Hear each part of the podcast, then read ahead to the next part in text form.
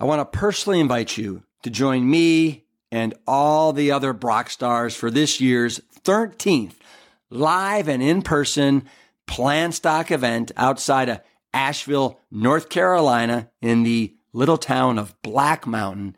It's 1500 acres is loaded with wildlife, trees, trails, streams. It is a nature wonderland.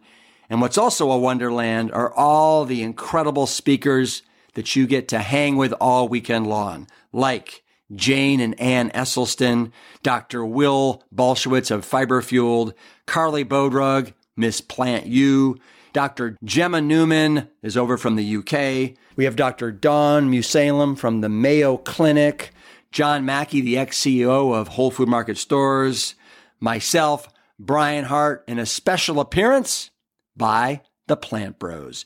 Here's the kicker.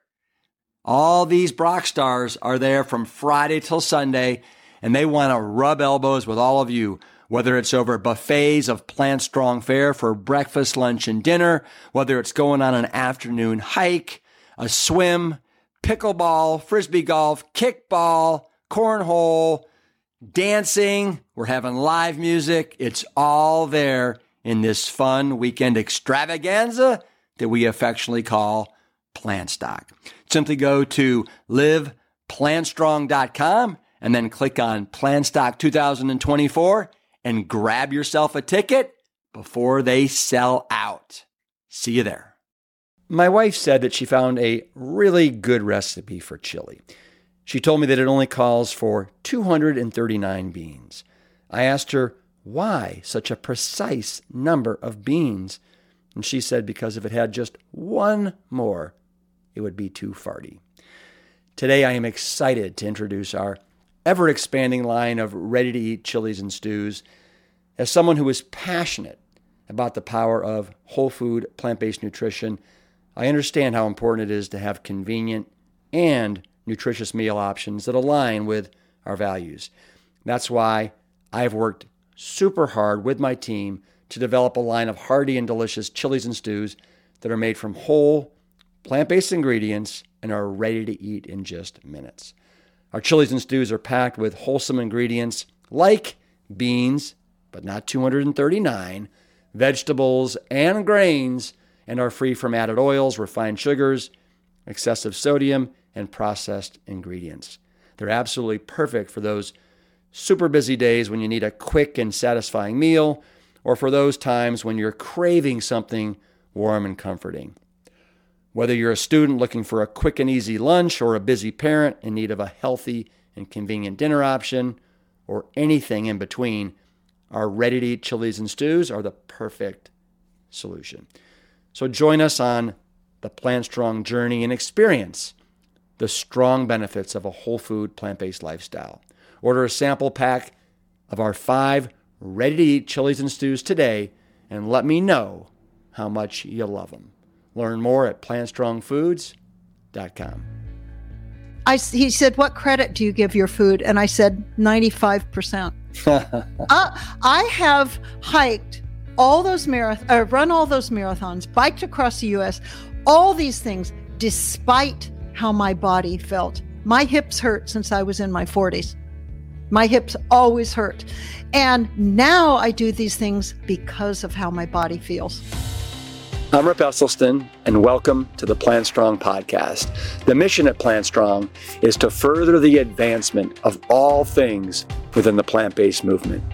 We advocate for the scientifically proven benefits of plant based living and envision a world that universally understands, promotes, and prescribes plants as a solution to empowering your health, enhancing your performance, restoring the environment, and becoming better guardians to the animals we share this planet with. We welcome you wherever you are on your Plant Strong journey, and I hope that you enjoy the show.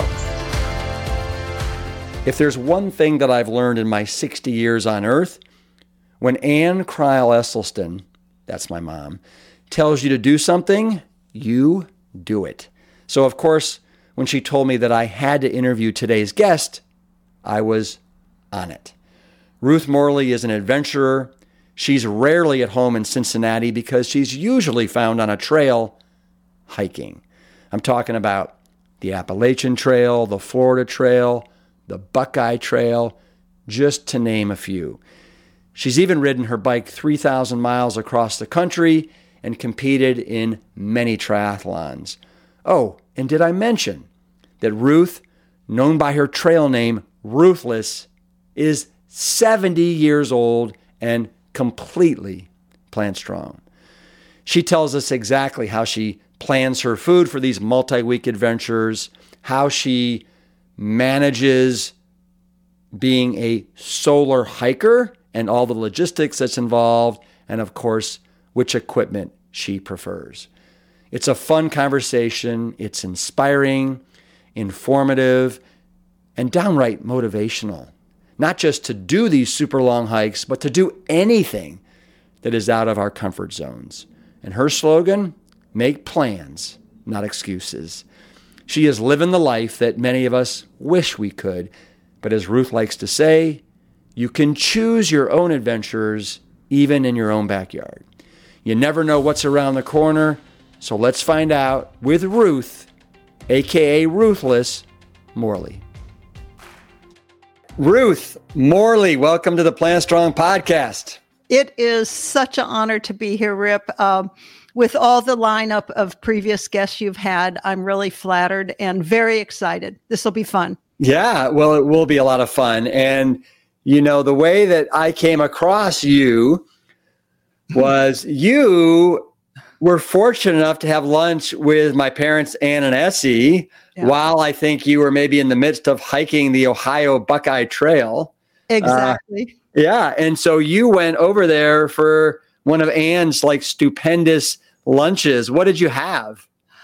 I think it was called San Francisco stew, something like that. It yeah. was it was such a great feeling to sit at that table and think I can eat anything on this table. it all passes the Esselstyn criteria. Yeah, um, yeah, that was that was a thrill. Somehow, I had heard that they lived somewhere near where I would be walking on the Buckeye Trail, and I contacted them, and she said, "Yeah, come for lunch." It's like what? And then she we're sitting at the lunch table and somehow I think you FaceTimed her and she hands me the phone and says, Here, Rip, talk to Ruth. She wants to be on your show. And I thought I have one minute to sell myself. And here I am. And then after that, she said, Rip, you really should have Ruth on the podcast. She's remar- re- remarkable. Remarkable oh. Ruth. Oh, that's nice. Thank you. I look at her as a big sister I'm trying to emulate. Well, yeah, I, I try and emulate Ann every day as well. Mm-hmm. She's, yeah. She is remarkable. Uh, so tell me this the Ohio Buckeye Trail, where was it that you th- can you remember where it was near my parents' house? Was it like the Chagrin River or what? Yes, it was right along the river. Um, I had walked, I was going clockwise around it. I was heading northeast on it towards the um, Headlands Beach on Lake Erie. And yeah, Chagrin River, I believe, was to the right. And somehow in my stalking of them, I found out it was close. Uh, I just, I have followed your father's diet for, I'm in my fourth year now. And I can't tell you how much I think of you and your family and all that you all do and how great it made me feel. And I wanted to tell him in person. Wow. And so what, what led you to go down this path to try and find, you know, whole food, plant based, my father, myself, and, you know, yeah. everybody, everybody else that's, you know, so spectacular in this space? Well, I figured you'd ask me that. This was almost a case of life imitating art because I was on my sofa with crutches due to double pelvic stress fractures in my in my pelvis from the Appalachian Trail. Uh, New Hampshire and Maine did a number on me. And can um, I stop you for a second? I want to yeah. stop you for a second because I have heard. You know, I had Scott Jurek on the oh, podcast yeah. after he set the speed record for the Appalachian Trail, and he said that that you like you said Maine, New Hampshire is absolutely brutal, brutal, yeah. and so. Yeah. It sounds like your stress fractures are a testament to that. Yes. And it's Sometimes there's hiking, but whenever I would find three to six feet of a dirt trail instead of jagged boulders I had to climb over, I would take a photo of them. It was, look, there's a real trail here in Maine. It's not all boulders. So I was on the sofa with crutches that, you know, uh, stress fractures on both sides of the pelvis and very discouraged, very depressed on antidepressant. You always get down when you come home from a big hike, but this was really bad. And I always think, is this, I'm a cat, is this my ninth life? Am I going to finish? So I'm going through Netflix watching for things to f- watch, and there's this picture of a bodybuilder, and it says the game changers.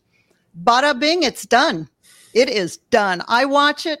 The next day, I tell my husband, here's how I'm going to eat. And he is ever patient and understanding. He said, okay, fine.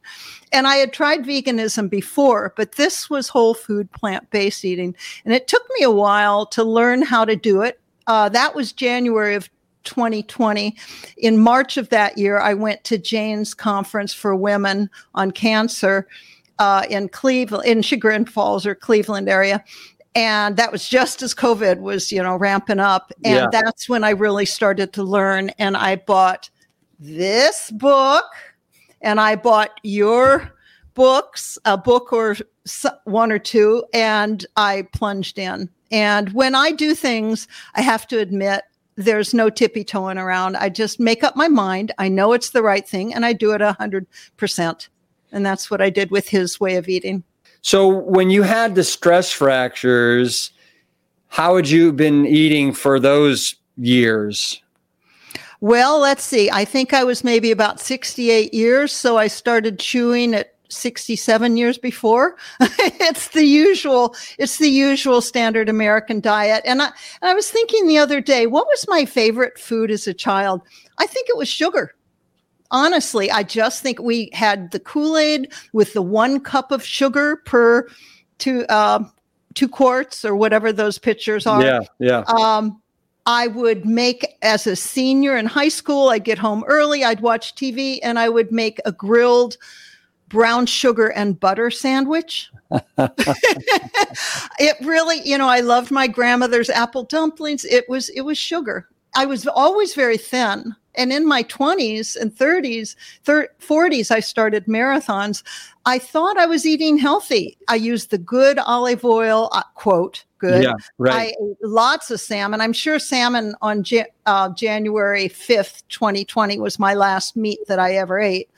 Um, but I just didn't know all that oil. And I'd eat an avocado a day full of fine for some people, not for those with a family history that I have. And it's just going right in my arteries. And um, yeah, this really turned things around. So ironically, I did get off the crutches within two weeks. It didn't magically heal my bones. It me- healed me up here. Yeah. I was holding myself back. I was so depressed. And I thought one day I can get by without these just a little bit. I'm going to wean myself off these crutches. Well, I weaned off within about an hour and I just didn't need them. I knew that I was good. I'm not saying the bones healed overnight. I'm saying it helped me mentally. And you had elevated cholesterol. What did your cholesterol do over a, a certain period of time? Um, I didn't keep strict records. I wish I'd kept a journal, but my cholesterol has been up to the 290s and it has come down 100 points um, within I would say it came down from about 270 to 220. Now, I do have the family history. I've been tested for it. My doctor is plant based yeah. and she's trained with your father. Um, it, I cannot get it below 190, um, even though I eat 100%.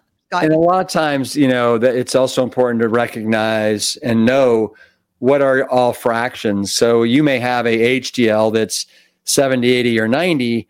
And that almost makes it impossible for you to get down much lower because um, of that high uh, HDL. So mm-hmm. a- anyway, not not to not to worry about that. And my father always likes to say, the most important thing, Ruth, is what is passing through your lips. Absolutely, and I listened to him. Yeah. And and I tried statin a little bit and I just didn't feel right with it. And I thought I am putting my money, I am betting on Esselstyn. and and I mean my lifestyle, I do yoga, I meditate, I spend so much time in nature. I'm good. And if I die at 80, 10 years from now, it's been good.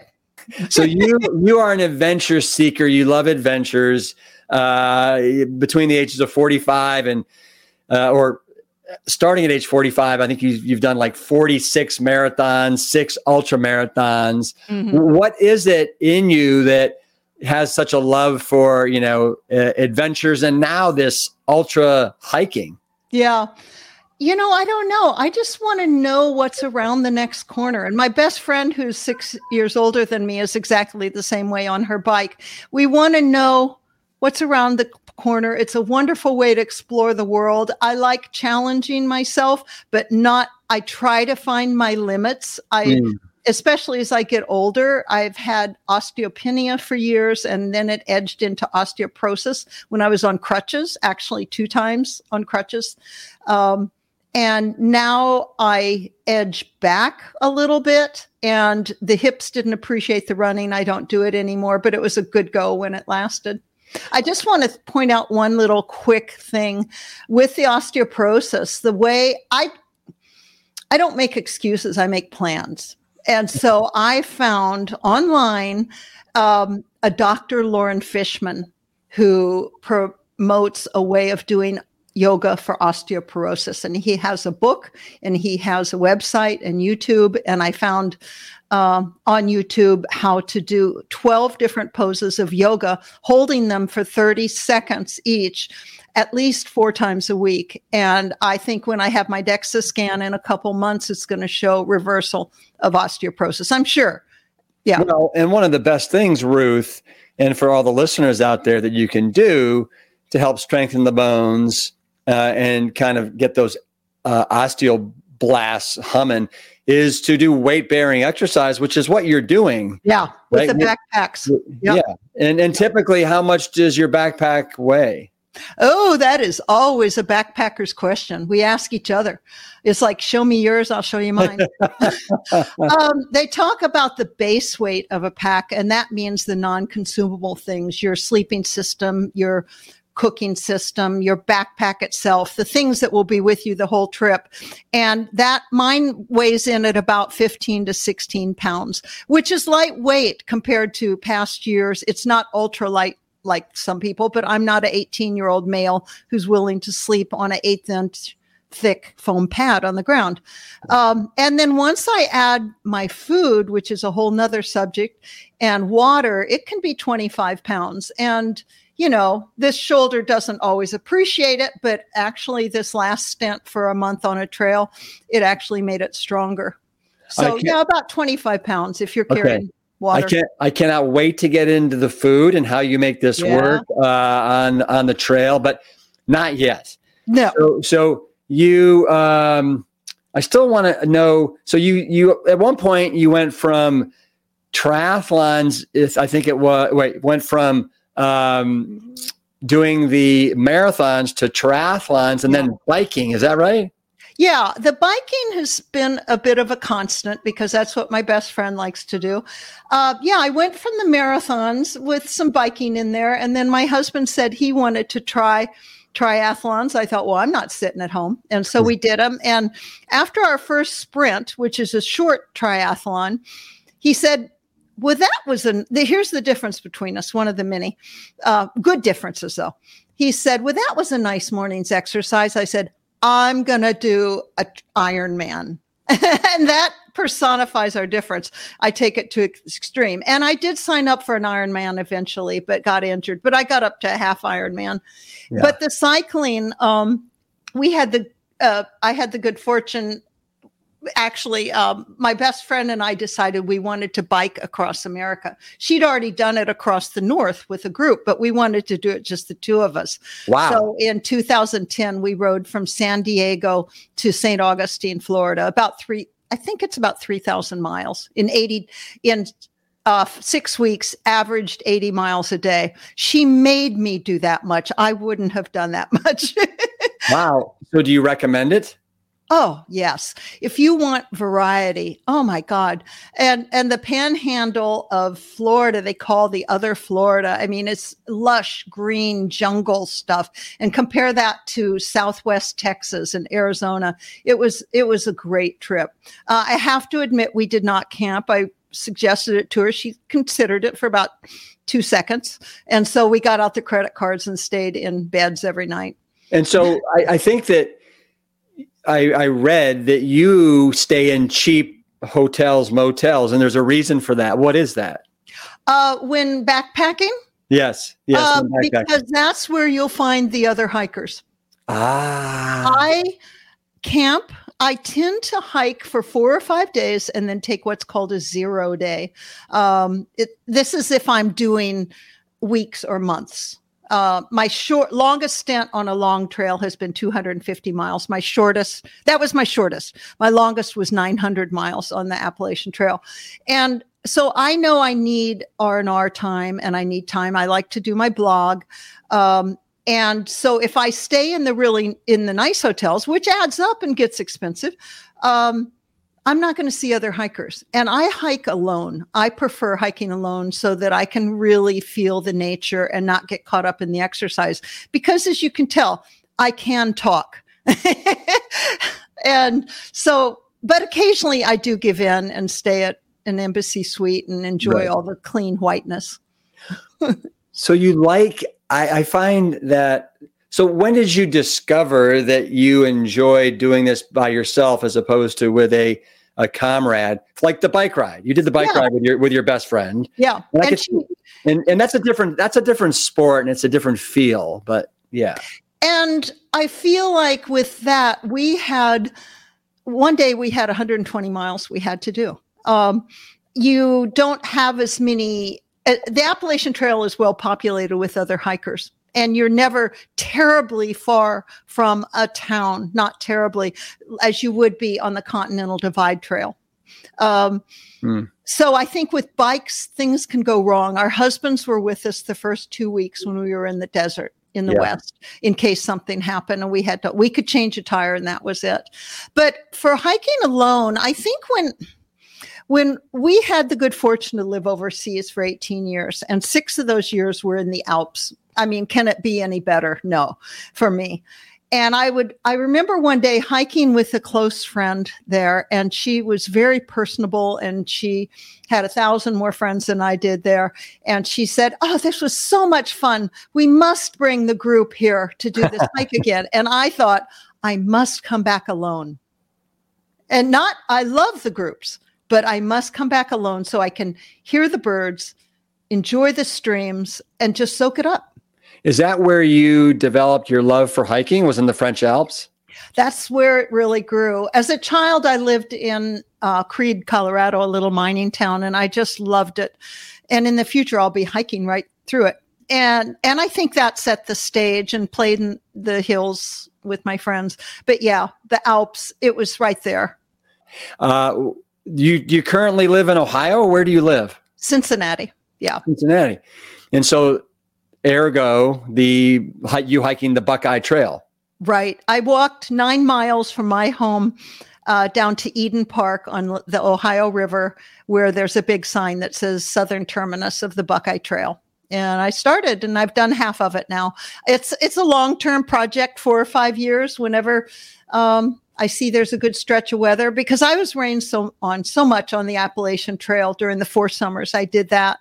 Um, I thought I don't want to ever be rained on on the Buckeye Trail, and for that one, I self support myself with a bike. So I really need good weather. I prefer not to bike. So I I put my bike on a rack on the back of my our pickup truck, and I will drive to wherever. Okay, here's the stretch I'm going to do for a week, and I will drive ahead to where the finish point is for my first day. And I will lock my bike up to a fence or hide it in the woods and lock it to a tree. Or I've asked farmers if I can leave it locked to their trailer in their farmyard. Um, and then I drive back to my start, my trailhead. I walk on the trail. It might be a country road, it might be a trail, might be a rail trail. And I walk to my bike about 12 to 14 miles that day. And then I get on my bike and ride back to the truck, put it on the rack, drive 30 miles to get to the next dest- destination for the next day, and then find a place to camp or occasionally every third day I stay in a hotel so that I can recharge my bike because it's the e-bike. I bought an electric assist bike because sometimes I'm on country roads and I want to go fast uh, to not less chance of being hit. Yeah. Um, so Yeah. that that's a really fun, completely different way to do it. Totally unlike the Appalachian Trail or the Florida Trail, which I'm in the process of doing now. Boy, you figure it out. Right. I, it's fun. It's part. I think the physical and the mental challenges keep you young, or make you feel older, depending Well, on the day. well, I if like it's what- raining, you feel older. Well, I like what you said earlier too, where you said you're not about excuses, you're about planning, Yeah. and uh, and that's exemplified, and it sounds like everything that you do. Um, what is the the Buckeye Trail like? Is it shaded? Is it open? Is it hilly? Uh, I have no idea. Yeah. Yeah, the the Buckeye Trail is 1400 miles going around kind of following the perimeter of the state more or less. And you can go any direction and it's a circle and you can start anywhere.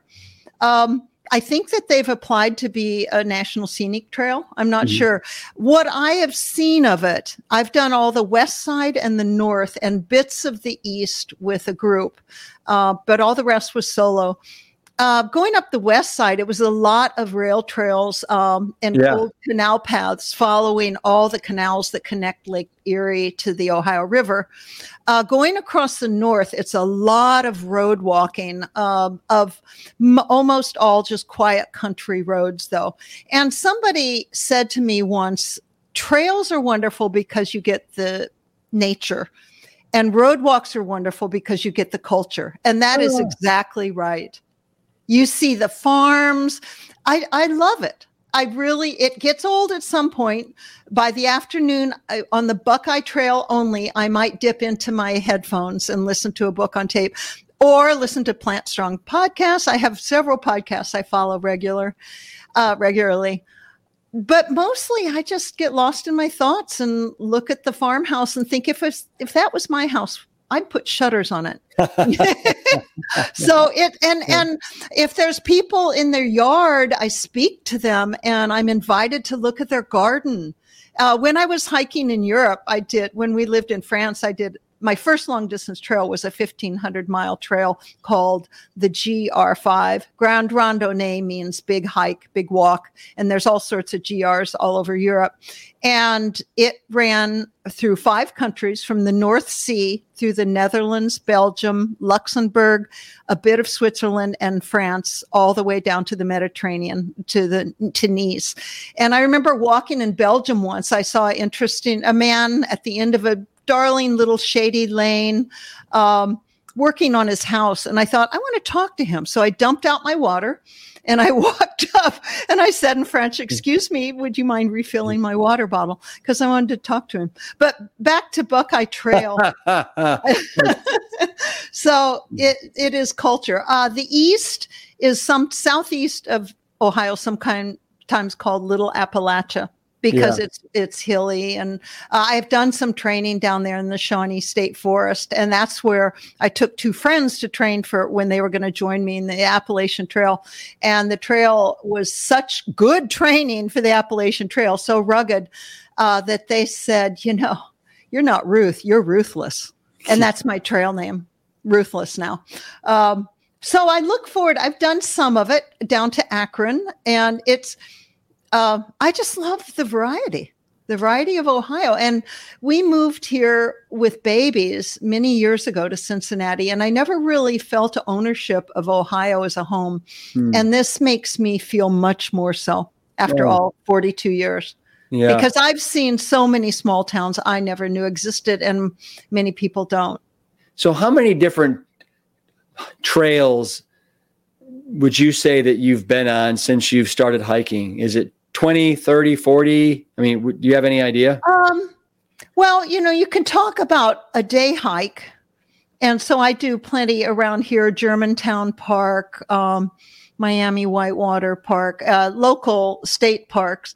For long distance things, the first real one I did was the GR5 in Europe. Since that time, my, my husband, also before we lived in France, we lived in two other countries and Japan was our first in 10 years. And while we lived there, we really explored all of Asia. And so we, um, hiked in the Himalayas for five days with guides, porters who carry everything for you, even baked a cake on the trail. But we were we got to see Everest in the distance. Um, we trekked in in Thailand. Uh, Bill and I, since we've moved back to the U.S., we have hiked uh, for a week in Patagonia with Sierra Club. Wow. Um, we climbed Kilimanjaro. Woo! That was good.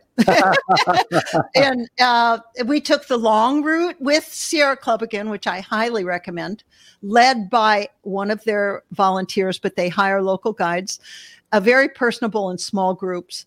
Uh, we took the long route, which was about six days up, five to six days, because then you acclimate very easily to the altitude difference.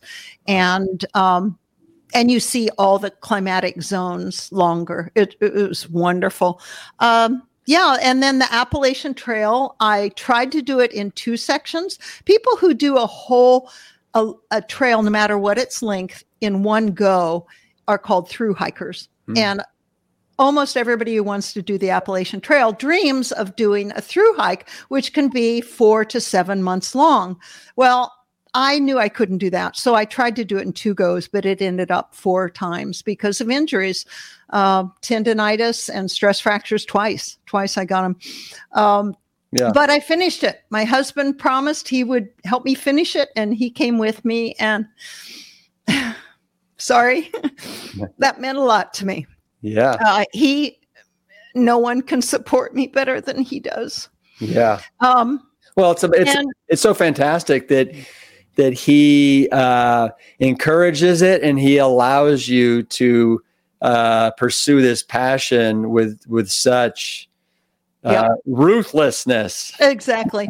Well, and you know, allows we would use that word, but in the same way I allow him. Yes. He is an amazing volunteer with youth throughout the mm. community, our local community in Cincinnati, and um, the inner city. He does so much with Habitat. He does so much, and he's an active triathlete.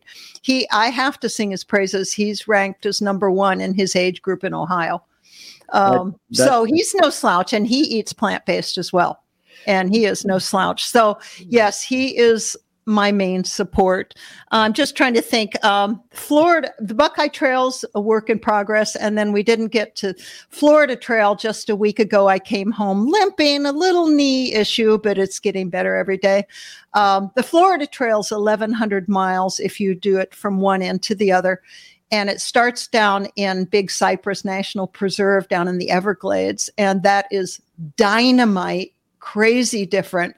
Walking in the swamps, for me, it took four days. Um, I'm slower and I take way too many pictures. Um, and then it goes all the way up the eastern side of the state, but not on the coast, and turns left and goes across the panhandle and finishes near Pensacola. So, my plan I am not a through hiker, as to get back to the point. I am what's called a lasher. Now, this is R rated, no, PG rated.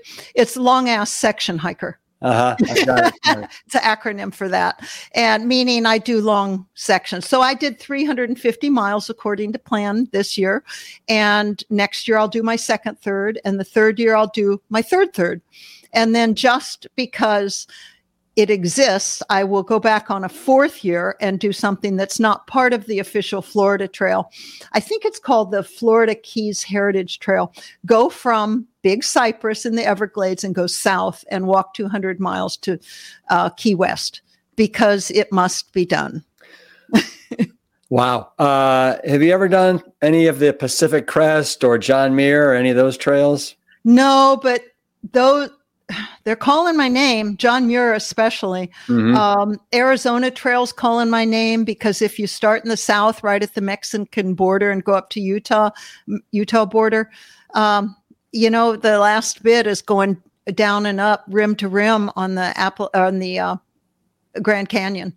So we'll see what the body allows. I'm 70 and I hope to have 20 more good years. And I feel like I can as long as I uh, pace myself. Yeah. And make sure you're taking those rest days and rest weeks. Yes. You got to let the body recover for sure. For sure. Um, yeah.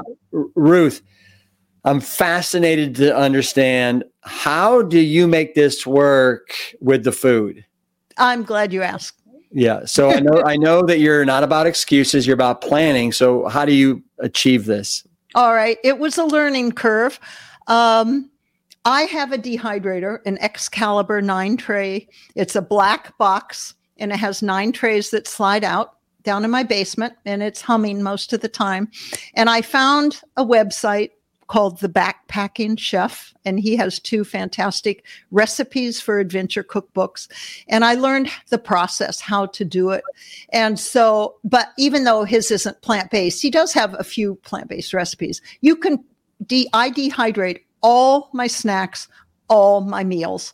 Um, it takes months but you can you don't have to have special recipes. You can use your own and learn how to do it. You either dehydrate the individual things like the peas the corn the potatoes the sweet potatoes and then put them together. But then you need like a sauce or flavoring. So often i will just make oh sweet potato chili sounders chili i can't remember if it's yours or jane's um yeah and i i my favorite cookbooks you know are Plant Strong, your your red one, and I think yeah, they're up there, mm-hmm. and and the Prevent and Reverse Heart Disease uh, cookbook. Those are my two, and one of Chef AJ's.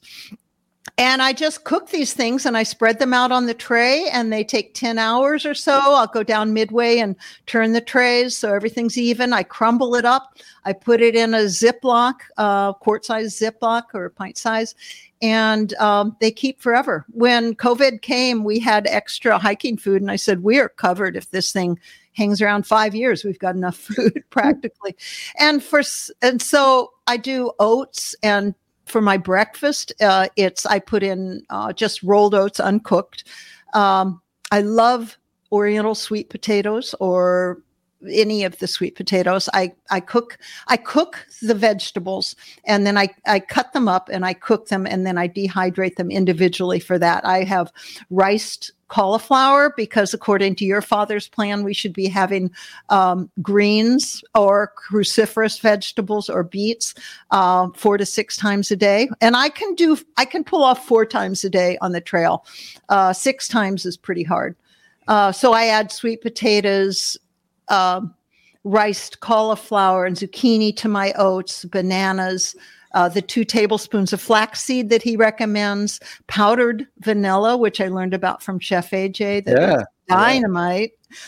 and cinnamon, and little packets of ind- individual portions of bals- balsamic vinegar that I add to it. Um, he recommends the vinegar because that the acetic uh, acid. Explain yeah. it better than I can it activates the nitrates and yeah. it helps expand the blood vessels. Yeah. And no. so that's my breakfast. It, it's a lumberjack size. I really, my bag weighs heavier than many people's because of all the food. One day's food weighs a pound and a half, but that is common. A pound and a half sounds like nothing to me, but then again, that's dehydrated. So you add in the water, and what, right. would, that, what would that be if it wasn't dehydrated? Probably well, three. Uh, water four? is so heavy, uh, yeah. three to four or five pounds. Oh, it'd yeah. be much more, much okay. more. Okay. Like I dehydrate mandarin oranges and fruit and make a fruit mix and just think of apples. All those things weigh so much. I was carrying on the Florida Trail uh, towards the end. A, a, friend very kindly gave me four baked potatoes because a new friend uh, called a trail angel. People who oh. help other hikers on the trail he heard me one day as he was giving me some water along the way say how much I miss baked potatoes. The next day, he tracked me down. It was the road walk. He could find me there. Um, and he gave me four baked potatoes. And uh, wrapped in foil. And so I was carrying those. I thought, wow, those are heavy. But if they were dehydrated, I wouldn't have noticed putting them in. Right. Um, I also dehydrate my snacks. And one thing that I'm really proud of is I started with a basic, basic, um, oatmeal cookie recipe from Chef AJ's book of just basically mashed ripe bananas and rolled oats, and that's it. And if you want to add some um, vanilla powder and uh, cinnamon, there you go. And then I thought, well, I could add zucchini. We make zucchini muffins, and I could add carrots, uh, both of them shredded. And now I've tried it with beets. Uh, and boy, those are red cookies. I bet. and I add chopped. Uh, I, I, don't eat nuts because of your father's guidance. So I add chopped cooked chickpeas, and those are like my white mm. chocolate in it. Wow. And they're miniature meals and I dehydrate them and they're crispy like a thick cracker so that they will keep forever on the trail. And then I make a savory trail mix in which I have uh, chickpeas, I have mushrooms, which I love, and I marinate them for a while in balsamic vinegar and and pan fry them. And each one of these things is dehydrated individually. Red pepper strips, um, zucchini beet cubes, anything, and rolled oats. I try to get calories in there uh, because I burn 450 to 500 calories an hour. Wow. I, you can't keep up with it. No. I'm hungry after my lumberjack breakfast. Um, so I'm putting, I'm looking into that more. I'm going to put dehydrated quinoa in the future. I'm going to put a little more chickpea flour and things in my cookies just to get the calorie count up. Yeah. Uh, but I love my food. I love my food. I eat like a queen. I have three meals a day, big ones, and I have two snacks in the morning, two in the afternoon, if not three. And the way I prepare it, a lot of people, when they have dehydrated food, as I did initially, I used to eat paleo. I only finished my last quarter of the Appalachian Trail as a plant based yeah. eater. Um, I used to put it in a little pot and put it on my little MSR stove with the gas canister, but then you have a mess to clean up. And I just didn't like it. So now I do cold soaking where I put at for breakfast the night before, I will put my oat mixture in my little plastic container with a lid and the water to cover it and more so. And in the morning, it has soaked it up and it's ready to go. And so after I eat my breakfast, I will prepare my lunch, put it in my backpack. When I stop for lunch, it's ready. At lunch, I p- prepare my dinner, put it with water. It's ready. Now you're carrying that water, but you can either carry it in your water bottle yeah. carry it with your food. Now, how many days worth of breakfast, lunches, and dinners are you typically carrying before you have to re resupply again? That is a very, very good question. Nobody really asked me that. What's most comfortable is zero, but um, I like my husband will mail it wherever I tell him, you know, and I always have my itinerary planned and I know where I can send it to a hostel or a hotel or general delivery at a post office. And so I will, I like best if I get it every three to four days.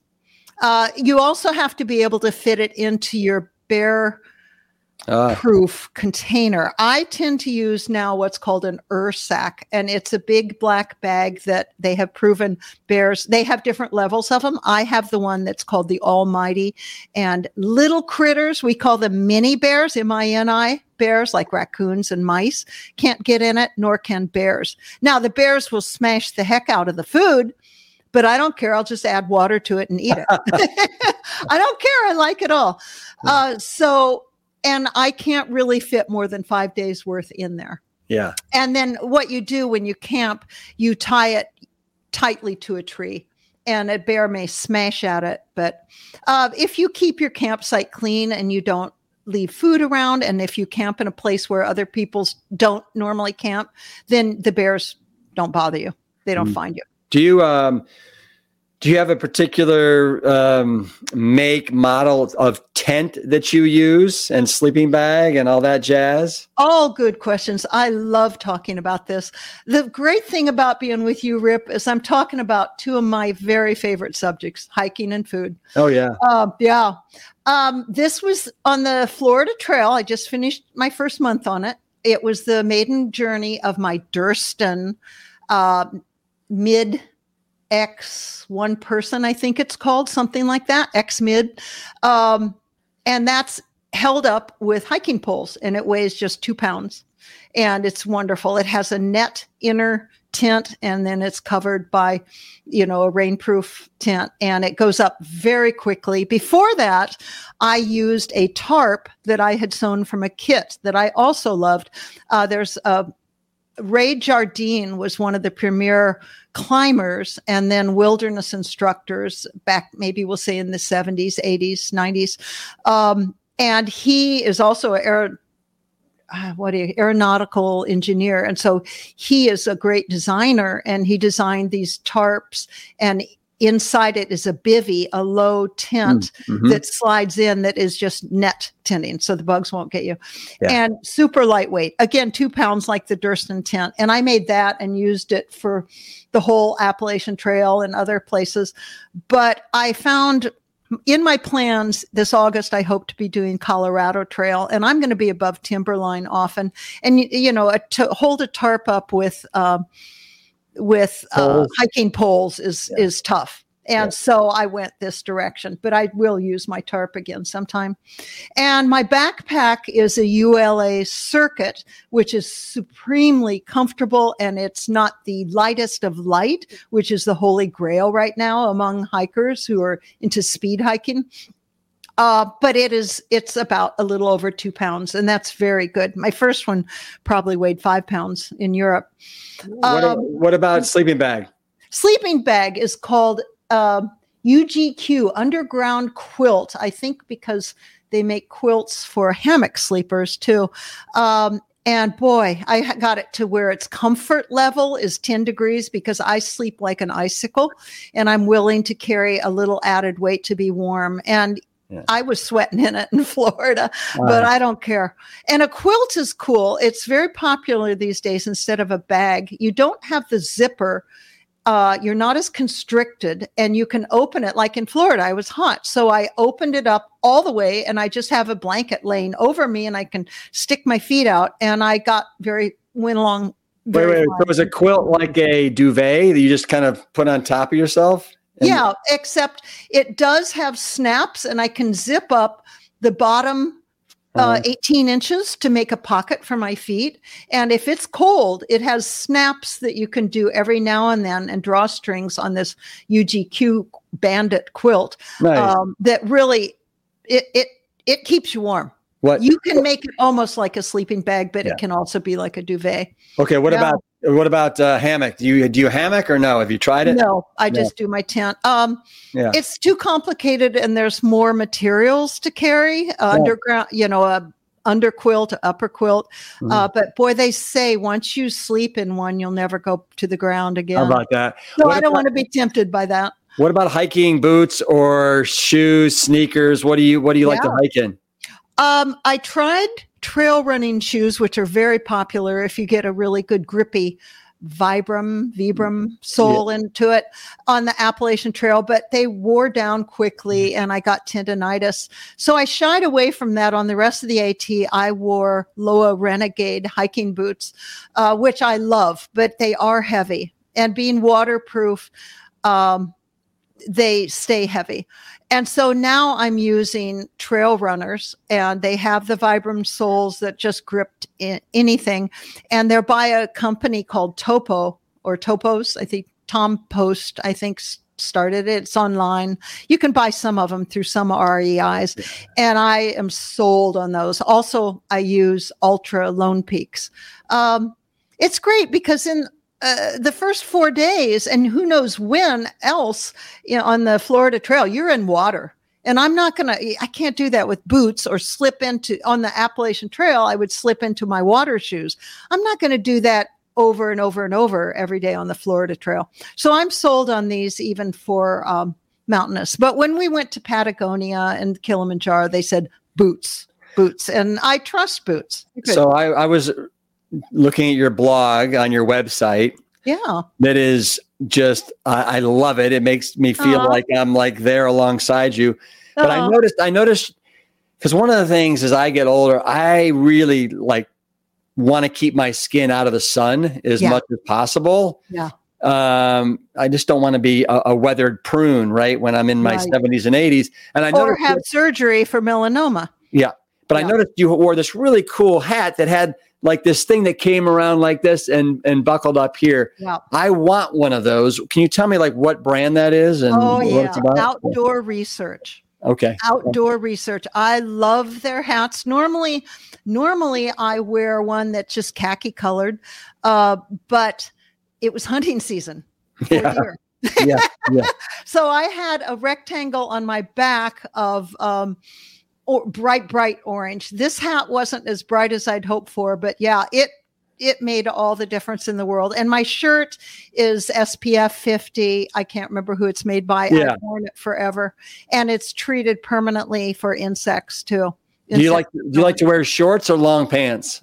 uh, long pants. I like to protect myself from ticks. I mean, when I did the AT up in the Northeast, that's like the mother, that's where mosquito or ticks fly like salmons go upstream. That's Oh, where ticks no. like to go. Yeah, yeah. yeah. No, I, I like, but in, on the Florida trail, I tend to go with shorts because I'm in water more than grass. And I don't want to get my pants wet because if it's cold at night and it can get chilly there, I sleep in, um, I have special clothes just for sleeping. Uh, they're wool base layers and wool. I'm, I'm sorry, I'm a bad vegan, but I do it. Um, and so if it's really cold, I'll have my base layer on my legs and my upper body, and I'll put my hiking clothes over it Wow. just for another layer. So I don't want them wet. Well, t- tell me about because whenever I've I've done a fair amount of hiking in my life as well. Um, I love that feeling after a long day of hiking. You eat and then you get settled down and you fall asleep between eight and eight thirty. Yeah. Hikers you- midnight. Exactly. Hikers midnight. I love that. Mm. What time do you like? Do you sleep? I mean, do you get to sleep fast, and then are you waking up at all? And then what time do you wake up when you decide to wake up and eat and get going? Oh, these are just so fun to answer. So fun. It depends on the trail. In an ideal world, um, I would have lots more sunlight than I did on the Florida Trail, where the sun wasn't up till seven fifteen, and and it went down, you know, before six. Um, I would start honestly. I would love to wake up and meditate, which I do at home for twenty to thirty minutes every day, but the trail's calling and other if there's other hikers there leaving and you're going yeah yeah yeah i gotta get out there okay meditate i'm done um, and and then i would follow it if i could with yoga which i do sometimes. I love my yoga four five times a week.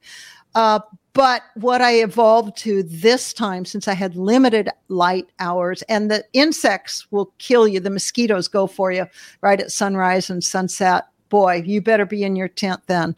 Um, so I would I would honestly set my alarm for five because it takes me a long time to get Yeah. to break camp, and I would eat my oatmeal as I'm packing up my tent, and I would be on. I was hiking towards the end by seven when the sun was coming up, and that's a magical hour. It's also a magical hour to do yoga at your campsite, but we make our choices. Right. Um, and then I would try to get into uh, camp by 4:30 or 5.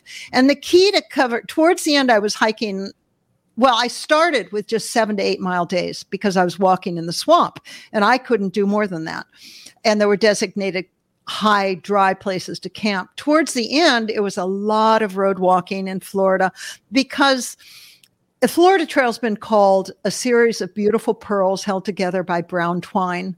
Oh. Uh, you can't have Disneyland every day or beaches every day. You know, you it, it, it, in any state there's less than scenic areas, and they're tying it all together as best they can. yeah. So I knew I had a lot of miles to cover. I got up to 20 miles a day a couple times, and you don't go faster. You just give yourself more time to do it, Yeah. and that way, hopefully, you can avoid injury.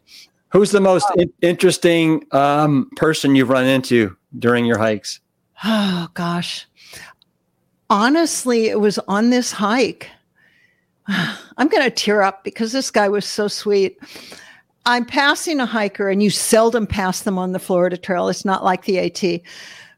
And he's a young man with um, maybe in his 30s, and he's wearing a crucifix and he's got kind of an old fashioned rucksack on his back.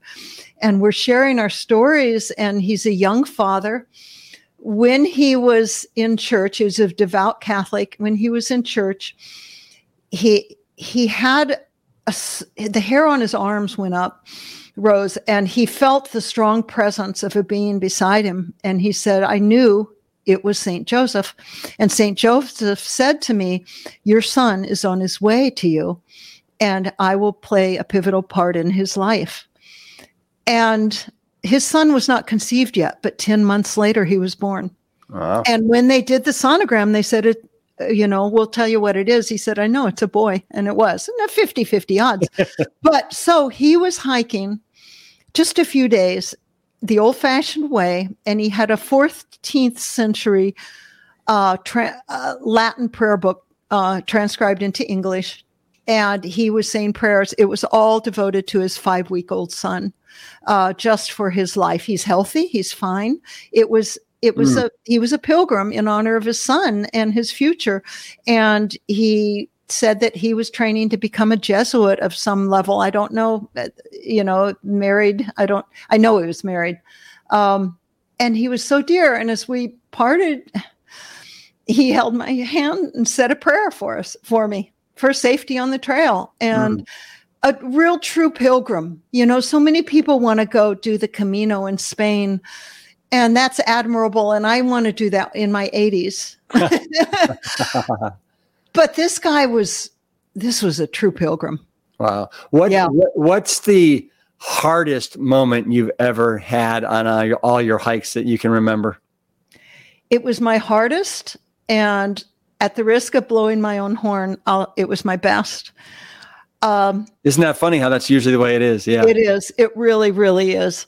Um, I was hiking from the center. It's called a flip flop hike. And I did the I did the AT as a flip flop where you start in the center or wherever you wish and go to one end and come back to the center and go to the other. So I started in the center in 20, let's see, I wrote it down, 2017 at Harper's Ferry, West Virginia. And I did the southern half in two summers, two big chunks, five, 500 miles and then 600 miles. And then in 19, I came back and I was going to do all the north. I went to Harper's Ferry. I went north. I got 900 miles. I wanted to get a, a little over 1100, but I just, I needed, I hadn't gotten to 900 yet. And I met a, a Swiss couple and she was hiking with him, but she was going to go home soon to babysit grandchildren in Switzerland. And so I met him after she had left, and he was just so desolate and so lonely. And he didn't want to have to go home because he'd done that before out of loneliness. And he had maybe a couple hundred English words in him. But luckily, my master's is in teaching English as a second language. So I'm very comfortable with it. And I've lived overseas 18 years. So we fist bumped. We agreed to climb do the rest of the AT together and climb Katahdin together. And he said, and Wait, so what, what, what, what, year was this? This was in 17. I hiked yeah.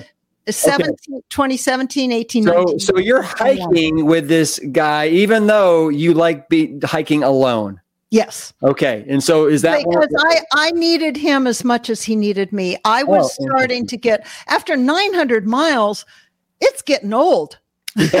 this is why I'm a lasher, not a through hiker. Yeah. Um, I prefer to keep it new and go home when it gets tiring. Yeah. Uh, not physically tiring, but you're no longer enjoying it. Yeah. And so I did hike with him, and he he would have gone for longer miles, longer days, but he did not. He adjusted for me, and but gradually, I just my hips hurt so much um, I didn't know what was wrong. And little did I know it was the stress fractures.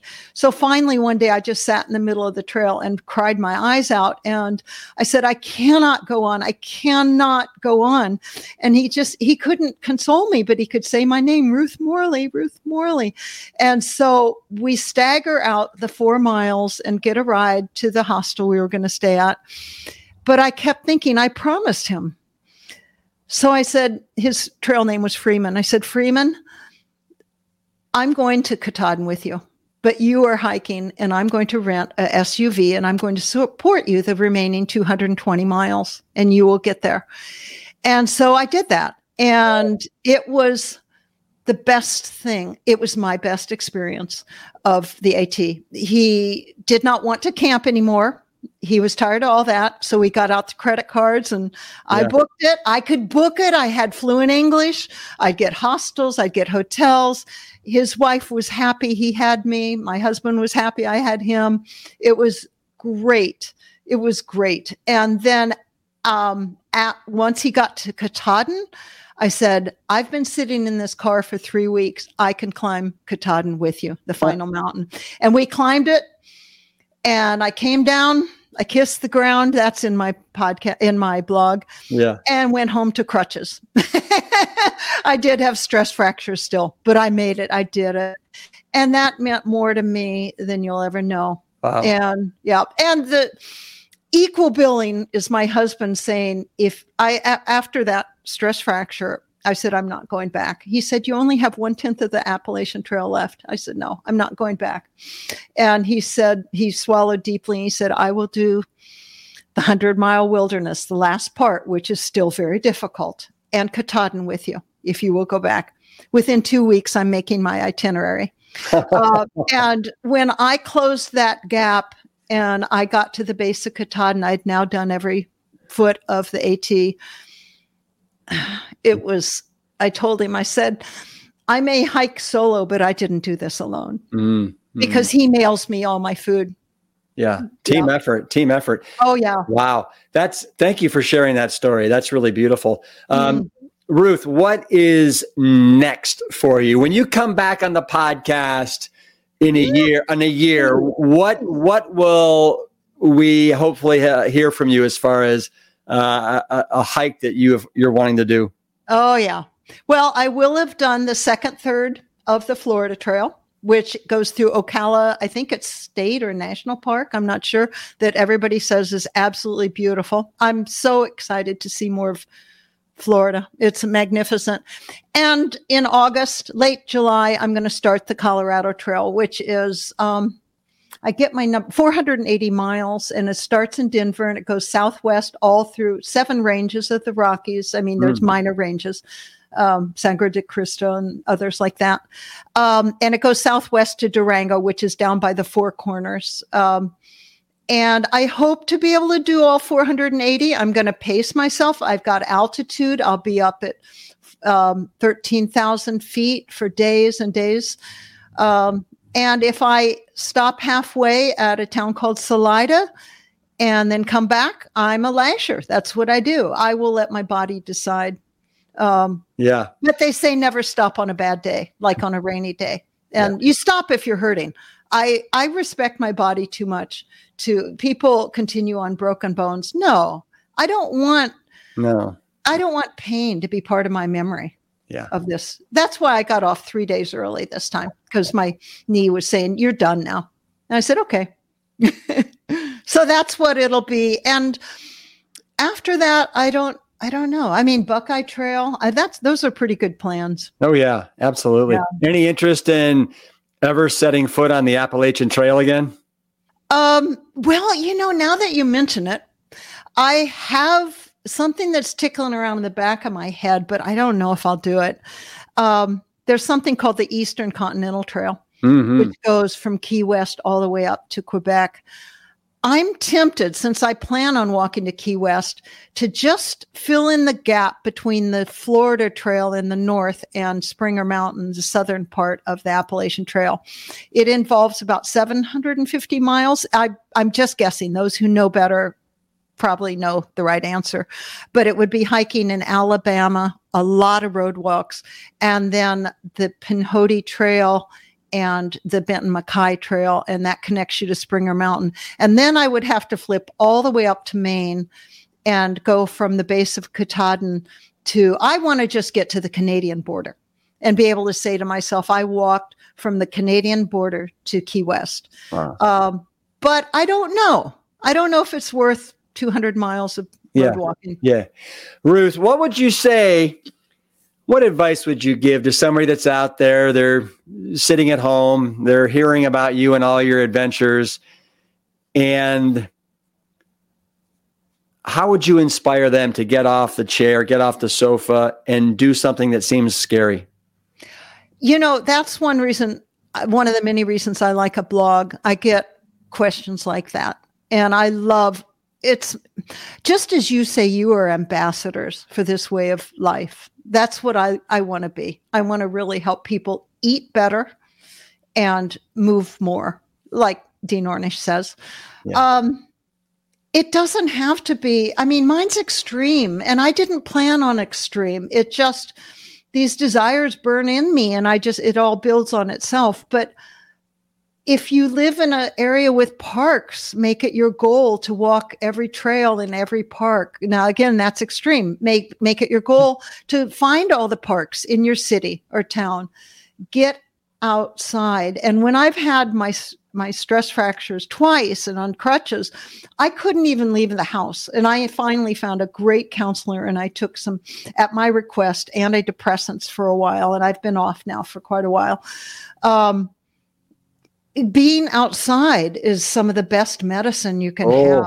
Oh, oh, my God. I'm in love therapy. with trees. Best therapy ever it is the best. Oh, oh, look, we went. I'm going to show you a sign. We went to something called the Sign Museum here in Cincinnati today with get family. Look at this. Hiking is cheaper than therapy. Perfect. There we go. There yes, it is so good. Just move. And mm-hmm. there's a great quote. Let me let me think. I love quotes. They always inspire me. Um, yeah. It's just something about I very short. Mood follows action. Mm, mm-hmm, mm-hmm. Mood follows action. You yeah. just don't make excuses. Make mm-hmm. plans. Yeah, make, I love it. Yeah. Ruth, Ruth, um, our time has come to a close, but I want to mm. say thank you so much for this therapy session. Yeah. Uh, you know, I think that you, I know you've inspired me, and I'm sure you've inspired just about everybody that's heard your story.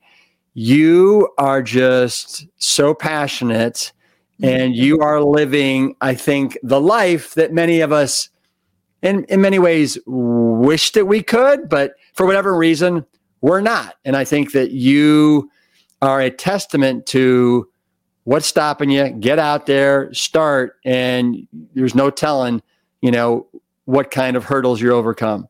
Oh. Um, but you know, and you're doing it all plant strong. I love Absolutely. it. I love it. Somebody asked me on the trail, he said, What impact do you think? Uh, what what how much credit do you give the food that you eat? The hikers were very interested. They were yeah. much more interested than the general population. Very interested in what I ate, and I I told him everything. Um, I he said, "What credit do you give your food?" And I said, 95 percent. uh, I have hiked all those marathons, uh, run all those marathons, biked across the US, all these things, despite how my body felt. My hips hurt since I was in my 40s. My hips always hurt. And now I do these things because of how my body feels. I love I, I, love that quote. I yeah. usually I actually wrote it down too because I wanted to say it uh, at some point. But yeah, yeah, yeah. It, it, and and the number, you know, I was almost happy to turn 70 in December, be- almost, because just to be an example, yeah. uh, age is, they say, is only a number. Not necessarily. I mean, I admit I'm getting older and I say I feel 20 years younger than I am, but who knows? Uh, mm. changes happen. Changes happen. Happily, wrinkles don't hurt. That's yes, good. That's, that's good. but we try to be the best we can at the age we're at. Yes. And that's what I try to do. Yeah. For my own pleasure. Yeah. Ruth, this has been an absolute pleasure. Uh, uh thank you. I also want to thank your your partner Bill for all of his support, allowing you to oh. pursue. I shouldn't say allowing, but giving you the gift yeah. of of pursuing yeah. your passion. You know how how remarkable. Oh, uh, no, not all not all of us have that luxury. So that's really what a gift. Oh, it's the truth. It's the yeah. truth. I'm yeah still lucky. Fifty years together. Yeah. So Ruth, do me a favor. Keep it plant strong. Yes, sir. Thank you so much. It's been great. Ruth is always open to answering questions, and I can't wait to have her back on the Plant Strong podcast to hear about her next set of adventures. She does have a blog, and I'll be sure to link that up in the show notes for today. And until then, make plans, ditch the excuses, and always keep it plant strong.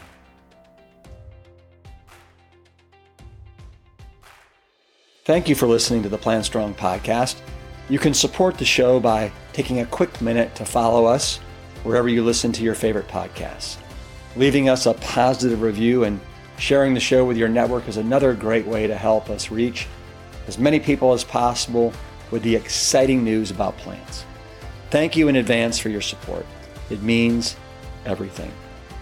The Plant Strong podcast team includes Carrie Barrett, Lori Kordowich, Amy Mackey, Patrick Gavin, and Wade Clark. This season is dedicated to all of those courageous truth seekers who weren't afraid to look through the lens with clear vision and hold firm to a higher truth. Most notably, my parents, Dr. Caldwell B. Esselstyn Jr. and Ann Crile Esselstyn. Thanks for listening.